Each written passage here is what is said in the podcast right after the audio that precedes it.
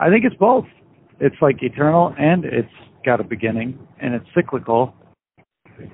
And it the reason is is because God's eternal. Everything that God does is is eternal. I, I wouldn't. I don't know how how it would be different than that. What the universe? Yeah. Well, heaven and earth will pass away, but my words will never pass away.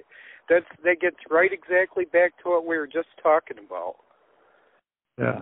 If heaven and earth passes away, but my words or my information, quote unquote, never passes Yeah. away, Exactly. that kind of sums it all up, doesn't it? That was just a sample of an exchange between Frederick Adams and myself as we dive into the great abyss of ideas about our reality and the universe and cosmology, the beginning and the end. And uh, we just go on and on. And I didn't do a whole lot of editing, so this is going to be what it is. You can put it on fla- fast play, and I won't be offended, and I won't never know. So here it is. Hope you enjoy. This is a typical conversation between us that we, we have. And if it breaks your brain, well, my brain has been broken on many occasions. And I've told Frederick, okay, I need to take a break and eat something because all the glucose that was in my brain is used up. And we're only 20, 30 minutes into the conversation, or maybe a little bit later.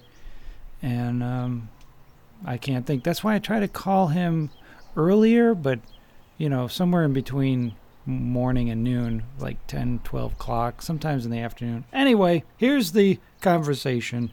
Enjoy. Well, uh, you sound like a big skeptic of uh, modified gravity theory. MOND? Mon- uh, modified Newtonian.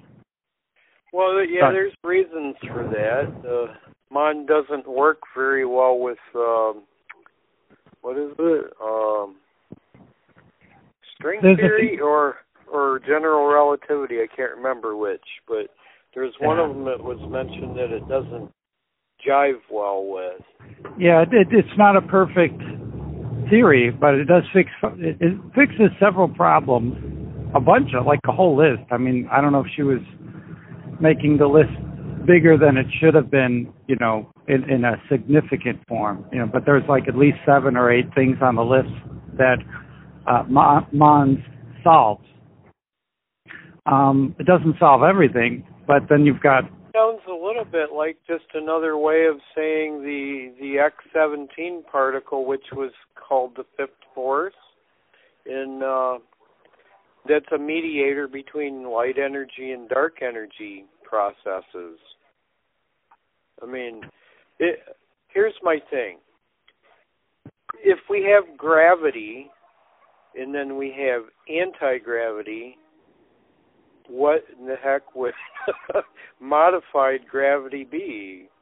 I mean, I got an idea in my head how how it could work. Um, you know how gravity uh, and anti-gravity kind of like turn into each other. Well, yeah, there there would have to be a phasing out, but then what what is being observed is not consistent in in a force way, right? Uh, so there's, uh, in other words, what what happens on the galactic scale uh, is not a consistent thing. You know, sometimes so these things uh, run more towards uh, you know Einstein, All you know, right, well, let's, let's try it like this. Would you say that in a solar system that the planets that are closer to the sun are spinning faster than the ones that are farther away from the sun? Uh, yeah, there's well, it, it looks like that because they've got shorter Okay. to travel. No, they're saying in in the galactic configuration that the ones that are closer to the black hole are not spinning as fast as the ones on the outskirts of the galaxy. No, it levels off, so the curve is not falling off like it's supposed to. So it it goes from spinning faster, but then it's it just levels off as you go to the outside, and it should instead of leveling off, it should just get slower and slower. because it's, it's weaker ground. Slower and slower. Correct. Except okay, for well, no, no. Here's a thought for you. Okay. Okay. First, we're gonna examine. We're gonna put like the universe like a large room, and we're only gonna put one object in the middle of the room. okay, so now you got this heat swirling around in the room, and heat causes things to expand outward. Okay? It causes the air molecules to lighten and push in an outward direction. Okay. But if you have an object in the middle of the room, it acts like a heat sink. It sucks the heat into it. It absorbs the heat like a black body. Until there's Okay. equilibrium, right? Well, yeah, unless the the heat source is continuous and it's like continually recreating itself, kind of like the effect of anti gravity. It keeps recreating itself at the perimeter or the edge of the universe. But I'm using the heat kind of like a um, analogy to gravity. Yeah, because uh, or, or anti-gravity, right? Well, it's anti well, yeah, anti gravity is what I meant. And the heat sink would represent the gravity. It would be like the black hole in the middle of the room. Okay. So if you've got all these currents swirling around in in the middle of the room, that heat, heat sink is sucking up all the heat. The heat is pulling inward into it, just like gravity would. Okay. But on the periphery, like close to but not too far away from the heat sink. Some of the heat is there's like a an interface layer. Some of the heat's getting pulled towards the heat sink and some's just swirling around it further and further out until it's like going through its expansion mode again. Yeah. You know what I mean? exactly. So there's yeah. a definite interface layer, and that's kind of like, to me, it seems like that's what they're saying with this modified gravity, like it's interface layer. Yeah. So, uh, So you know, a you mediator between what's happening where the gravity is and where the anti-gravity is. Well, yeah, we would see something on that scale doing something like that, right? So, um, as you get on larger and larger scales, at, at some point, let's say we took a, a, a galaxy and we just made it, uh, you know, 20, 50, 60, you know, 100 times bigger. I don't know how what range of galaxies there are. I'm sure they range a lot, but uh, we should see that some of the galaxy is going to have to be spreading apart because space is spreading apart. Because what they tell us is that at some point space is going to accelerate apart and it's going to just rip apart everything. Like the space in Earth doesn't matter how cold it is, the space is just going to tear it apart. You know, that's that that you know Neil deGrasse Tyson calls that the big rip. The big rip, yep, when rip Yeah. is short. okay, so yeah, so uh, the rip is already happening. It's happening on the intergalactic scale, and gravity's still working on the intragalactic scale. So you know, smaller than a, a galaxy. Um, but somewhere in between, we should see some kind of mixture where Well, things are makes- not quite Yeah, I'm sorry. Go ahead. well, things are, are not quite functioning like they would on either scale. So uh, it, it would be reasonable to suggest that, okay, um, the, the curvature would be different Right. on that scale. But it's not consistent, though. But the, the, uh, there, well, uh, the- like heat convection in a room isn't necessarily consistent either. Yeah, so uh, it, it depends on if there's a cluster of galaxies, they all tend to have a better curve that's more normal without dark matter. And I guess gravity or uh, galaxies by themselves seem to have more dark matter, or this phenomenon's working uh, more so on it. So it's being affected by the amount of regular Okay, matter well- that's No, here's the thing with the mind. Okay, that's like a nine-year-old theory. Okay. I And- thought it was older than that. Well, most of the videos you're seeing on YouTube are about nine years old, but it could be an older theory than that. I don't know the exact age. I just know most of the videos that I've witnessed on somewhere like YouTube were made about nine or ten years ago. Okay. All right. And then these these new ideas about we discovered the X17 particle are relatively new. In other words, in that X17 particle kind of is doing the same thing as what's occurring in that interface layer. It's mediating between uh, the polarity of gravity, you know, Mm. what's going on near the black hole and what's going on in the outskirts of it. Yeah. Hmm. No, I, I do notice that uh, Sabine there, her video is relatively new. Yeah.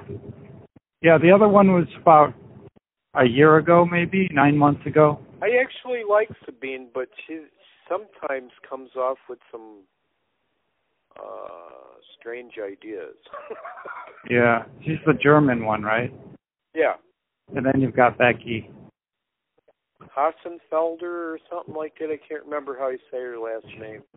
British. Yeah. Oh, the the, the other one. Okay. Um.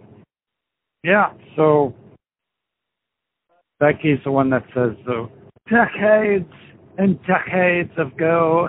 She said that a couple. she was talking about the black hole. They, there was decades of information before they accepted dark matter. But yeah, this other like I'm like, well, why does it have to be one or the other? Maybe it's Newtonian physics or modified Newtonian physics uh, is part of that, but it's also subjective to certain circumstances. You know. Um, and so that's what that Serbian or whatever it said. Fabian. Yeah. Yeah, the. And I'm like, all right, uh, that's You ever exactly what I any was. of Sean Carroll's videos?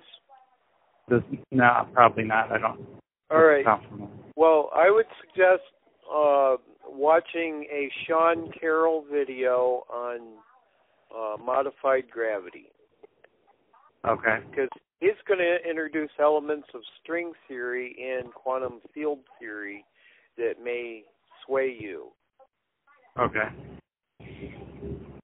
Um, well, yeah, send me a link or something because I won't remember. Yeah, I will definitely do that.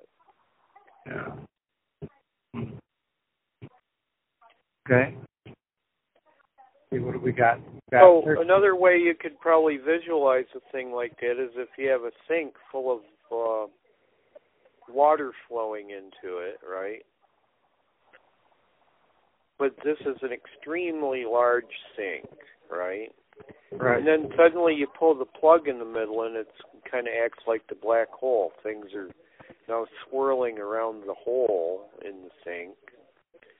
But on the outskirts, the the swirling action isn't as profound, you know. But somewhere in between the edges and the center, there's going to be an intermix layer where you're going to have a little bit of both kind of acting on it. You know what I mean? Gravity as well as the anti-gravity, or the swirling water as well as the water getting pulled into the drain. Yeah. So if you like drew your sink and then showed directional arrows, they're called vectors, right? Showing the flow of the fluid and then how the fluid intermixes and then ends up getting sucked into that that drain.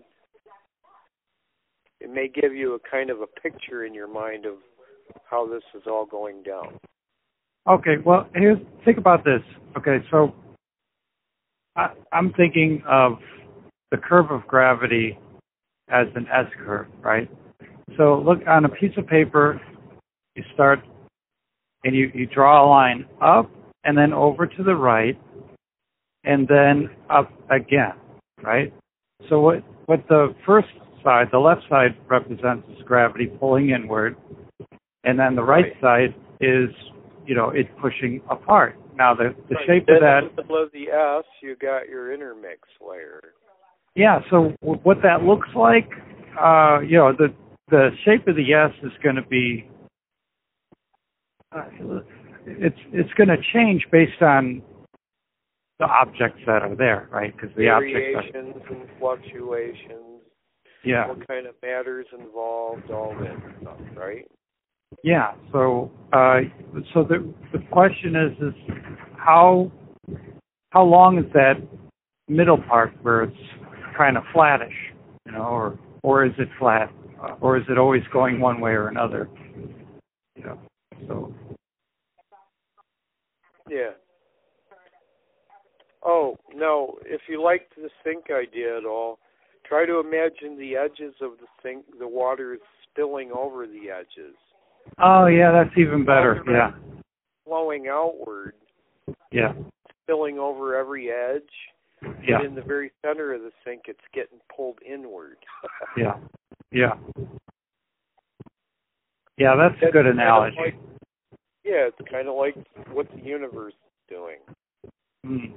It's spilling over the edges, but in in certain like galactic centers, it's getting pulled inward. Yeah. How did you like the uh, graph about the the greater light ruling the day, lesser light ruling the night, and the stars? Yeah, I like that. I thought that pretty pretty well illustrated basically what it's showing because you can see the full circle, right? And essentially, the lesser light you can see that uh, it's going to overcome nuclear fusion, the greater light, and everything. You know, it's just Right. it, it's done. Yeah, I like Yeah.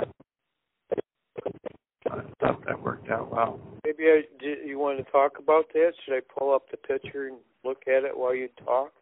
Yeah, see if it spurs any ideas or Okay, hold Or on a whatever. second. Here we go. Had to go into my computer room. your Linux computer. My Linux, yes. I tried to do Linux and I, I couldn't get it to work. Why? All you got to do, what you got to do is put it on a flash drive. Yeah, I think I think I tried that Computer. image or something. I don't know. You need a little program that will open the files up too and turn them into a, you know, a usable product. Or Yeah. Okay, so I mean, it's got- years ago when I tried it. oh, it it's easier now than it was then. Uh, Fusion energy. Day, electronuclear, greater light stars, lesser light, black holes would be uh, night gravity, dark energy, dark matter. Yeah, works for me. That is describing. I think it's uh, verse seventeen or Is that the ones we went over before? The greater light to rule the day and the lesser light to rule the night. Yeah, we went over that. Yeah. Did you hear uh, uh, Sherman uh, and I's podcast uh, going over what I- works I- for? I heard part of it, and the interesting thing is his issue with verse was it twenty? Yeah, yeah, Okay, well, I I would think that the second chapter of Genesis would kind of cover verse twenty, wouldn't it? I mean, it says uh, all these generations, quote unquote, and then in the day that they were created, quote unquote. yeah. I wonder what he'd say about that.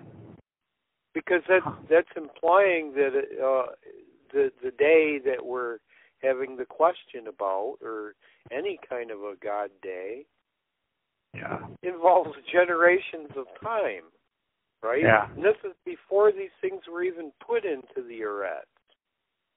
yeah. Or it's a different timeline. I, yeah, I'm a still different timeline, a different dimensionality. well. I'm, I'm not. I'm not uh, convinced that chapter two is a retelling of chapter one. I. It seems like it's more of a another restarting period to me. And and I think that they they added the seventh day to chapter two to try to cover that up, blended in. Otherwise, it would be two different chapters. Uh huh. Day seven should be part of chapter one, but uh, you know whatever. Well, even if you take it at face value, it's still saying that created things went through eons of time before a particular day was even finished, and all before they were even put in the Well- matter energy configuration. Well, Sherman's open to that. He even brought up later on in that uh, about the uh, you know Daniel. A week in Daniel was like a year. Ezekiel, it was something like that as well. Um, Yeah, I don't I don't necessarily take it as uh like we say a day to the Lord is as a thousand years to man. I don't see that as concrete. I see that as a way of saying a day of the Lord is an incomprehensible period of time for us. yeah, nobody lives a thousand years. Nobody has. Yeah. Well, yeah. The the whole point is not really to measure out the times and and, and use it as a because it's it, it's reversing itself, right? It's a thousand years is a day, and a day is like a thousand years. I mean, God could spend a thousand years worth of time on one day if He wanted to. That's what it's saying. So the the point of it is that time is inconsequential to God. The fun part is is if you um, if you take each day in the 6,000 year timeline and you multiply that by a thousand years each day, uh, we came up with this the sun and the earth and stuff showing up on day four, which happens to be when the sun shows up anyway. I mean, Earth develops on day three, but I, I have I think I have a strong case to suggest that day three and day four are are both happening on the same time timeline because it's the waters above and the waters below. It's it's not like the My waters only above. issue with with planet Earth forming before the sun is that there are things relevant to planet Earth that could only come about with the sun. well, if they happen at well, according to cosmologists, basically they they happened at the same time, four and a half billion years ago, something like that, right? Really? Yeah.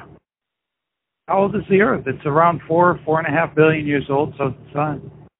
I mean, the whole solar system was developing around that time. So if you stack day three and day four, there's no controversy there. Because the waters below and the waters above are happening at the same time. And the reason why there's days, there is chronology, but days mean something. Day Okay, three, 4.5 billion years old is the sun. Is that right? yeah. Okay. And then the Earth is somewhere around there. Yeah. But we did the math before I was in Ingram. I remember. I think it was a Friday. I remember when we went through all that. Yeah, we were figuring It was really weird. It was like, oh, yeah. So each day and and there would have been about just under two billion years, or just over two billion. I don't know. Because the the universe being thirteen, you divide that by six or seven or whatever. Yeah, it's saying 4.5 billion years for the Earth as well. Boom. Yeah. Everything's pointing to day three and four being at, on, at the same timeline. They're just But Yeah. okay, how does that work out mathematically in comparison to the age of the universe, though? Like if, Uh, Earth, if planet Earth was made on day three, and each day is an incomprehensible period of time, how does it square with the sun being made on day four? I don't see the sun being made on day four. I think the greater light has nothing to do with the sun necessarily. well, there's two things. There's two timelines being shown. Okay, so the first there's two days that are exclusively cosmological. Well, one of them's quantum. That's day one. The shortest day, like one Planck length long, you know, and then you have day two exclusively. Uh, well, that's that can be that's that's blending the heavens and the earth. There's you know you could think about the clouds and you know waters evaporating and dry lands appearing on earth and stuff like that if you want to apply it that way um, i wouldn't apply yeah that, that's the other thing i wouldn't wouldn't even consider the earth being made on day three if the sun is made on day four well what i'm saying is what day two is setting up the timeline for two different timelines because there's the the waters below and the waters above. And then it follows the waters below, let them be gathered and let the dry land appear. Well, it, it's telling one half of the story on day three, and then it's telling the other half on day four, and then it's coming back. The pattern is suggesting that we're not talking strictly chrono- chronological. Uh, it is overall chronological because you don't get man before you get light, you know. Um, but there's there's two different timelines. There's the earthly timeline and the heavenly timeline. Earth shows up, you know, but in the middle. You know, so stars are forming, the greater light and lesser lights are forming the same as the waters below are gathering together and the dry land is appearing. All that's happening at the same time. Yeah, I and, I, I could see that from a um what would you call it a cosmological level, perspective level one perspective perhaps i don't know i mean if well think about this like water if you being literal water that would be like uh, a simpler perspective Which well i'm using the word waters to to be familiar with the text i mean we're talking about matter you know the, the matter within and without i mean there's like five different meanings to that that I right. point out. Um, but okay, the days, the numbers of the days have meaning as well. Like day three, is it a coincidence that on day three, you know, the uh, plants are named, but there's three different kinds of plants, and there's three different levels of plants, right? There's grass, then herb yielding seed, then trees with fruit with seed. You got three levels of three. Okay. In the, in in day four, you have four sets of four. Yeah, let there be signs, seasons, days, years. Then you've got uh, to rule over the day and the night, light and the darkness. Um, you've got uh, I forgot all the four different things, but yeah, four sets of four there. This, this numerical order here day one, you know, there's unity. Day two, things are separating. The numbers are all aligning, so there's there's a mosaic of meaning there. Mm-hmm. And what I'm saying is, day two is showing that there's two different timelines. There's the timeline of the waters above, and there's the timeline of the waters below, and they're not necessarily conflicting. So anyway, uh, okay. So here, here's another thing to think about it. All right, Earth shows up in the middle of creation somewhere, right? The heavens are basically completed or finalized before the Earth is finalized, right? That's not accidental. That's part of the story, right? The the universe is got to be developed to a certain point of completion for life to be able to form on planet Earth. you know? Right. So all this is being told in this one story. right. Hidden. Well, I don't know if I should say hidden, but um, yeah, I'm going to say hidden. Hidden layers of understanding. Well, it's hidden to those that read it one time and think they know what it's talking about. you know. Yeah, uh, we, we we deal with that a lot, don't we? it's like I, I read it plainly, and uh I mean, water's just the stuff that I drink, man. That's all it is. Earth well, is the only thing on. uh, King James. Yeah. Oh, don't, don't do that. Yeah, I know. I'm. You can cut that part out. uh, yeah. Sorry. Well, it's it's just like, uh, it it used to be more frustrating than it is now, because I'm finally using language that is palatable. And what I did with uh, with Sherman is I point out, you know, uh, because he had a hard time with um, one word having multiple meanings. Um, and I'm I'm not sure. Uh, yeah. Well, okay. So so I asked him the question, and you missed out on this because I guess you didn't watch the, listen the whole thing, but that's fine. I'll just tell you. Um, he says, uh, I, I asked him a question. Okay, if Earth is just the land under our feet, then uh, what, are, what are the lights in the sky? Lights in the firmament of the heaven are to shine light on the earth. Does that mean it's supposed to just be on, on the land? Those, if that's your application, then it renders those words in the Bible meaningless because why would it have that specific purpose when the light just goes everywhere? You can see it on the sea and on the land. In fact, you can see light better from the firmament of the heavens if you're not on earth at all. Yeah, I I think people got a, a skewed understanding of the difference between light and darkness for some reason. Yeah. So we're, I mean, we're, if we're, we're talking making, just regular light, like from the sun, photons streaming outward. yeah, You know, so you're out in space, and space looks black, but it's Yeah. actually got photons streaming in all directions through it.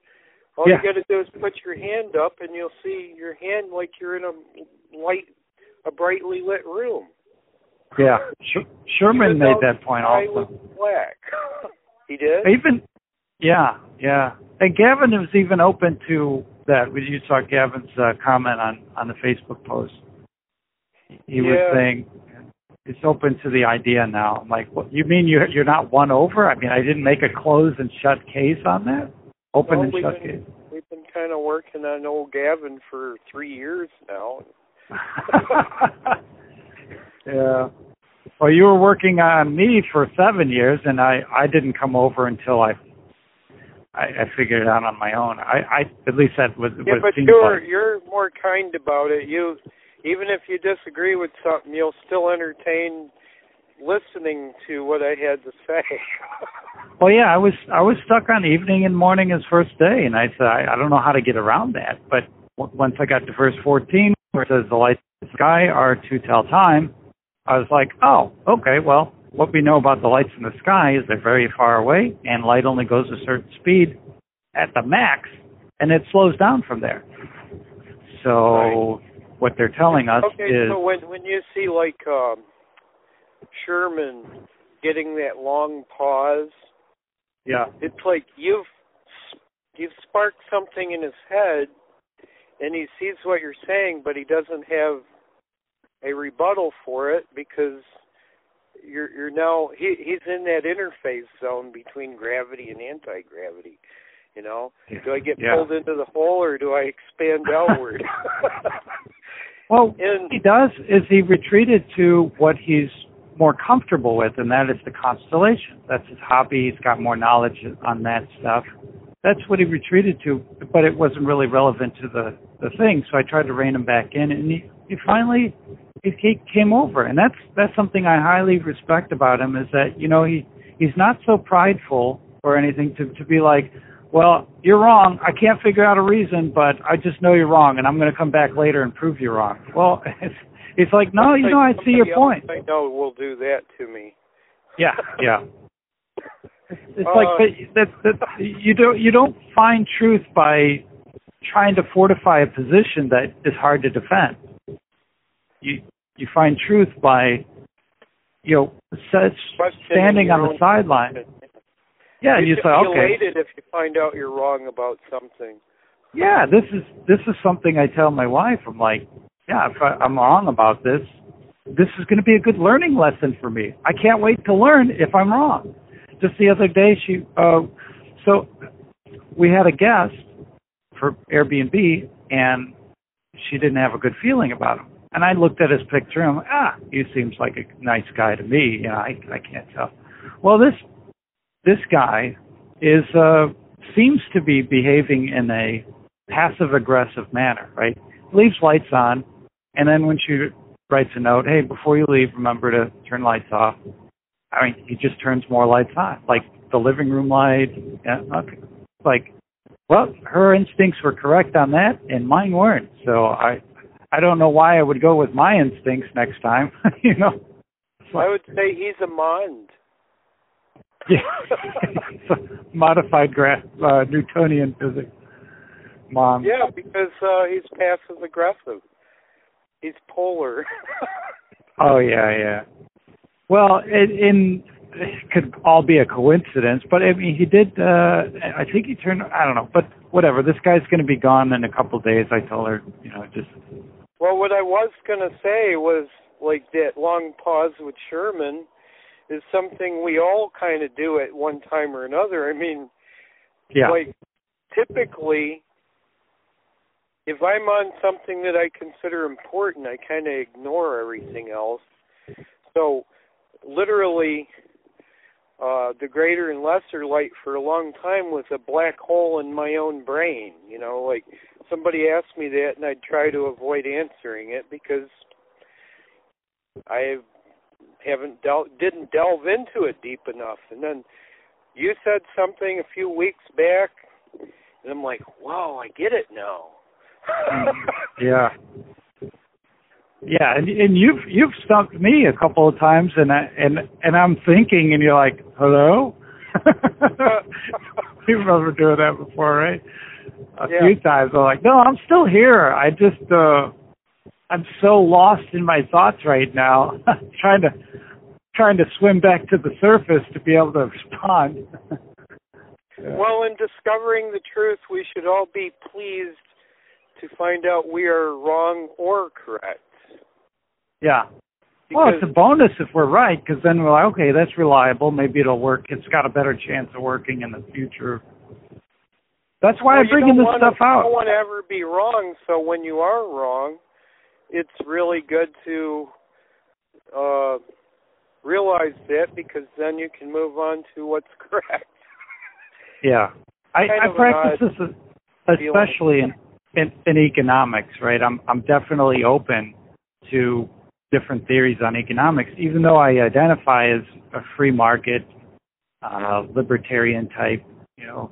Uh, but I, I I'm still going to listen to other people's arguments on that.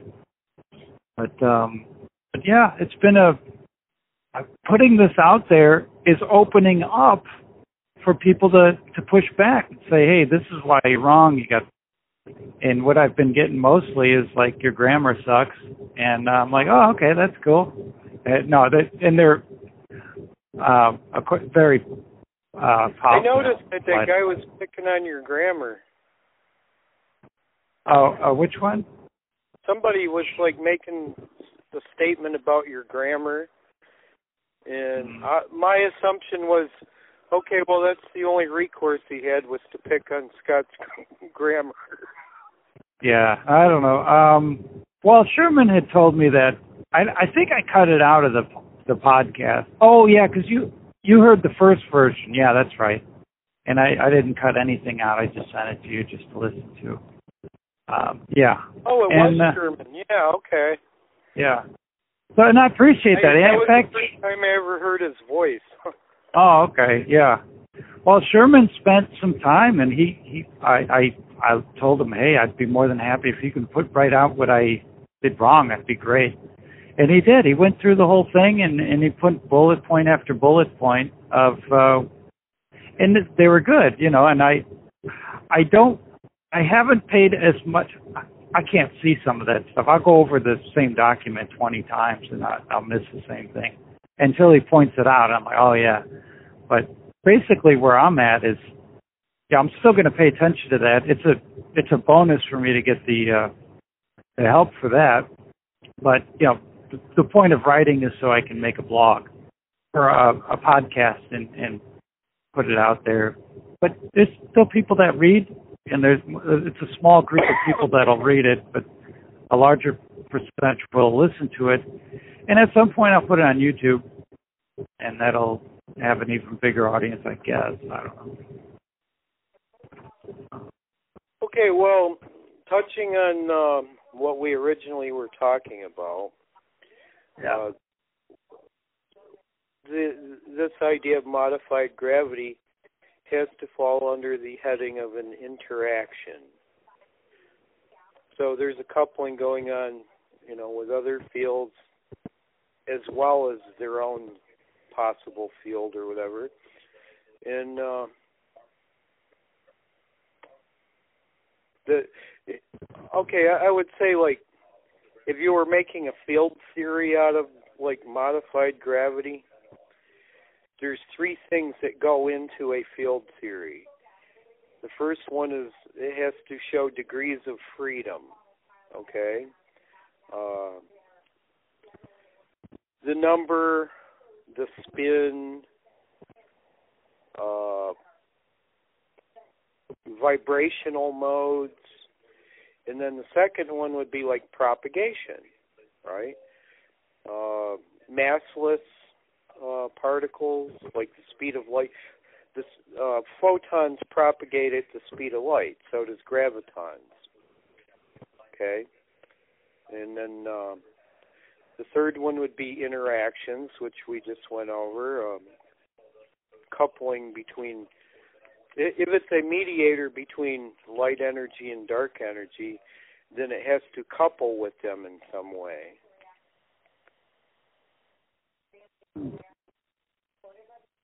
Okay. Okay, so, so the mediator. Look those, look those three things up: degrees of freedom, propagation, and interactions. Those are things like to make a field theory. You got to include those in the in it. Uh, I think that's out of my my competency level. just look them up. It's not at all. You do it all the time. You just oh. don't do it in a uh, formal manner that way. Oh, okay. Huh. Everything we've ever talked about involves degrees of freedom, propagation, and interactions. Yeah. So words that we don't discuss, you know, their actual like a label for what we talk about. I was thinking the other day, guy he separates the light from the darkness. I wonder if they're separated also in their polarity, right? Because you got all the forces of light have positive and negative polarity, right? So weak nuclear force have that as well, I guess. Well, yeah, but like if we were talking about like a, a graviton in relation to gravity, they have a polarity too, right? Like oh. if we're talking about a spin one graviton, you would imagine a um, a circle and superpose a cross-shaped uh, ellipse around it, right? So one ellipse going up, and the other ellipse going across the middle, right? So on the outer part of the ellipse, the arrows are pointing out, and on the inner part, they're pointing inward. Okay? Yeah. That would be called a spin one. But if we take that spin one and spin it 45 degrees, so the cross now looks like an X, you got the same thing, but it spins in two modes. So you could have a spin one graviton or a spin two graviton, and that polarity is literally you're seeing the polarity when the arrow is pointing out, that's anti gravity, and when it's pointing in, that's gravity. Now, if you had a a version of a graviton that has no spin at all, it's called spin zero. And you know what that does? What? It expands and contracts. It's like the graviton is breathing. Ha, huh, weird. Yeah. huh. But that's more of a string theory thing anyway. I mean, they've they've actually observed gravitrons and stuff. No, no, no one's oh. ever seen a graviton. Oh. In fact, I don't oh. think they can because, as you and I have discussed, gravitons are. The idea of a graviton is an approximation of a real particle because it's virtual, right?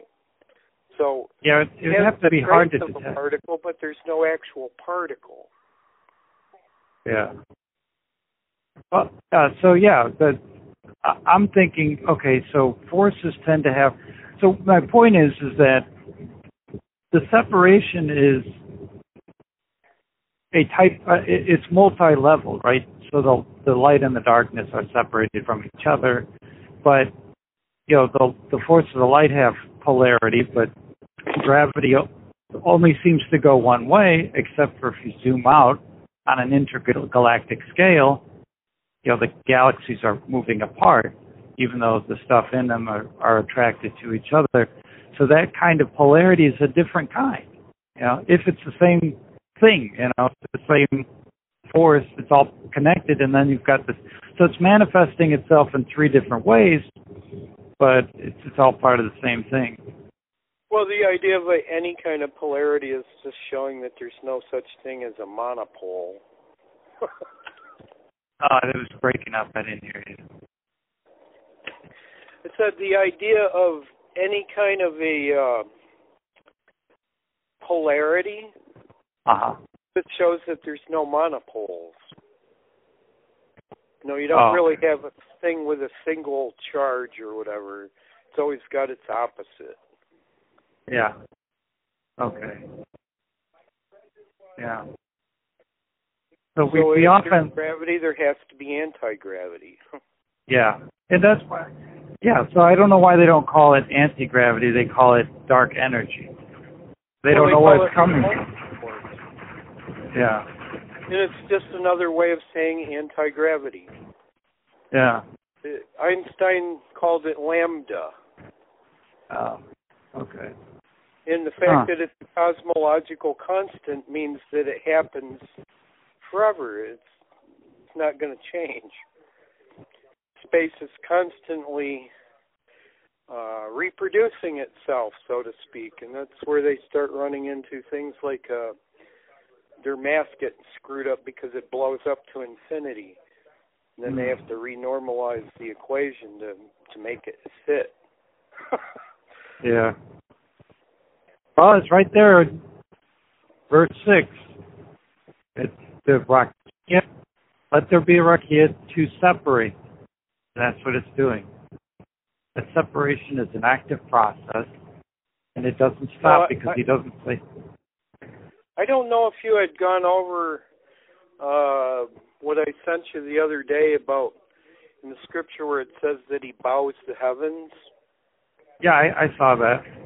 Oh, do you get that right?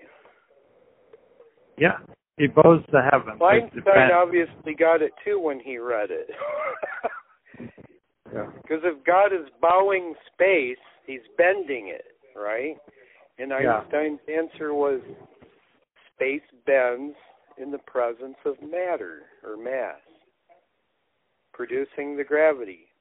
So if we say God is bowing or Yahweh is bowing the space, he's bending it into a circle. Why would he do that? Yeah. hmm. Well, it opens up the idea of wormholes. Yeah. Which are like black holes. You think that okay? So I, I started a documentary last night, uh, "The Edge of Space" or something like that. They had Hawking in there, and he was talking about how basically the the information that's coming out of there is static it's unorganized so whatever information that went in basically deleted yeah you can't really delete information see hawking said that quite a while back but i don't know why he doesn't take into account that uh well maybe he doesn't believe wave functions are real See, a wave function is actually the entity that the information is, right? Mm. Yeah. So if we if we say an, a wave function times itself, hold on. go. I gotta take this call. Hold on, I'll, I'll be right back. Hawking for a long time suggested that when a black hole shrinks, that the information within it starts to dissipate, and when the black hole evaporates, that the information is lost forever. And I do not personally agree with that kind of thinking for the very reason of the idea of a wave function. Now, there's two camps about wave functions. Some people believe they're real, and some do not believe that they are real. I personally, for spiritual reasons, believe they're real. So, uh, if a wave function is considered to be the state of the matter, okay, it, it's like whatever state the matter's in is represented by the wave function. So the wave function is like the energy or the uh, information that makes up the state of matter.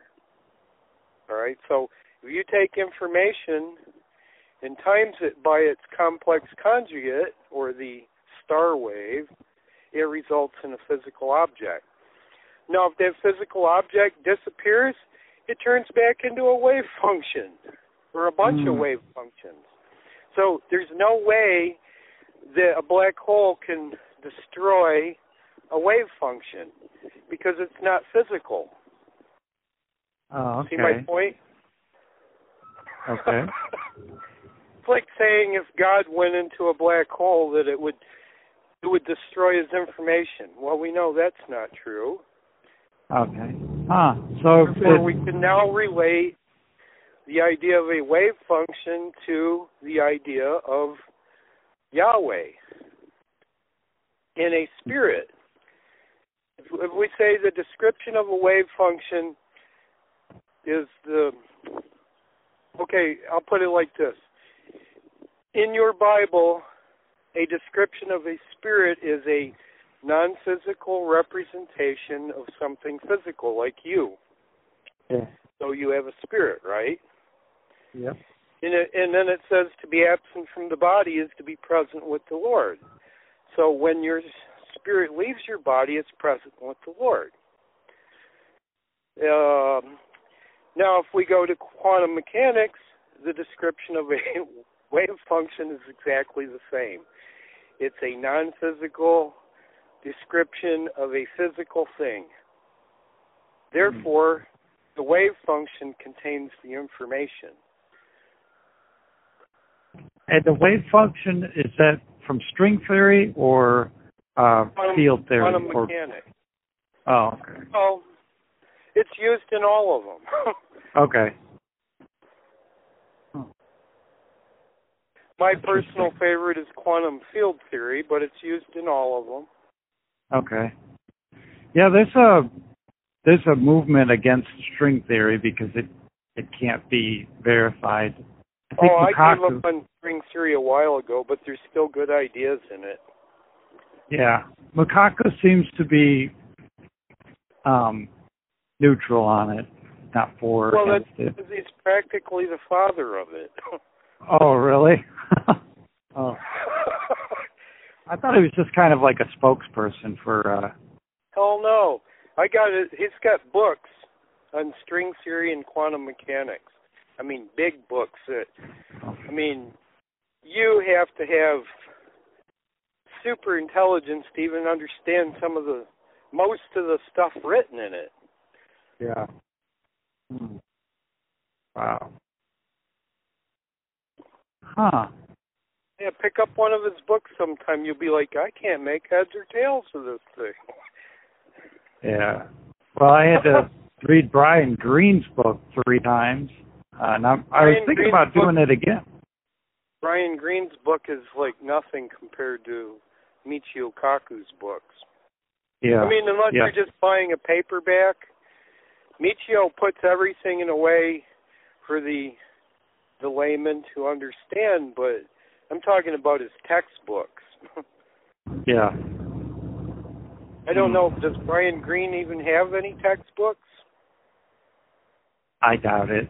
I think Brian Greene's trying. There's a there's kind of a small market for spokespeople for the cosmological. You know, you got Neil deGrasse Tyson. He's probably the leading one.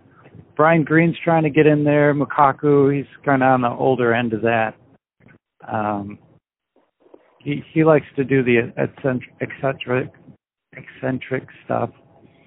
Uh, he talks about stuff that sounds spiritual, and he said, you know, he talks about the uh, he, he, his parents were Buddhists. They believed the universe was eternal, and it, but he went to a Presbyterian church, and that was uh, you know the Bible says there's a beginning, and he says uh, basically he says it's neither because of the multiverse, but uh, I think it's both. It's like eternal and it's got a beginning and it's cyclical, and it the reason is is because God's eternal. Everything that God does is is eternal. I, I wouldn't. I don't know how how it would be different than that. What the universe? Yeah. Well, heaven and earth will pass away, but my words will never pass away. That's that gets right exactly back to what we were just talking about. Yeah. If heaven and earth passes away, but my words or my information, quote unquote, never passes Yeah. away, Exactly. It kind of sums it all up, doesn't it? yeah, the stuff that are made out of the, that the universe is made out of, uh, the matter. Yeah. But the But the the- organization of it. The information cannot be destroyed. Yeah. Huh. Well, I uh I I'm close to my destination here and I got to pay attention here, so I'll have to let you go and talk later. All right. I was outside if I sounded like loud or whatever and there's machines out here, so if I was talking too loud I apologize. No, no, it sounded good to me. Okay. Yep. All right then. Well you have a good day and thanks for chatting. All right. We'll talk to you later. Bye. Bye. So there you have it. I hope you enjoyed that production. There's more. And um, that's all I got. Share this if you liked it with your intellectual friends. And if not, we'll just move on to the next one. Have a good day.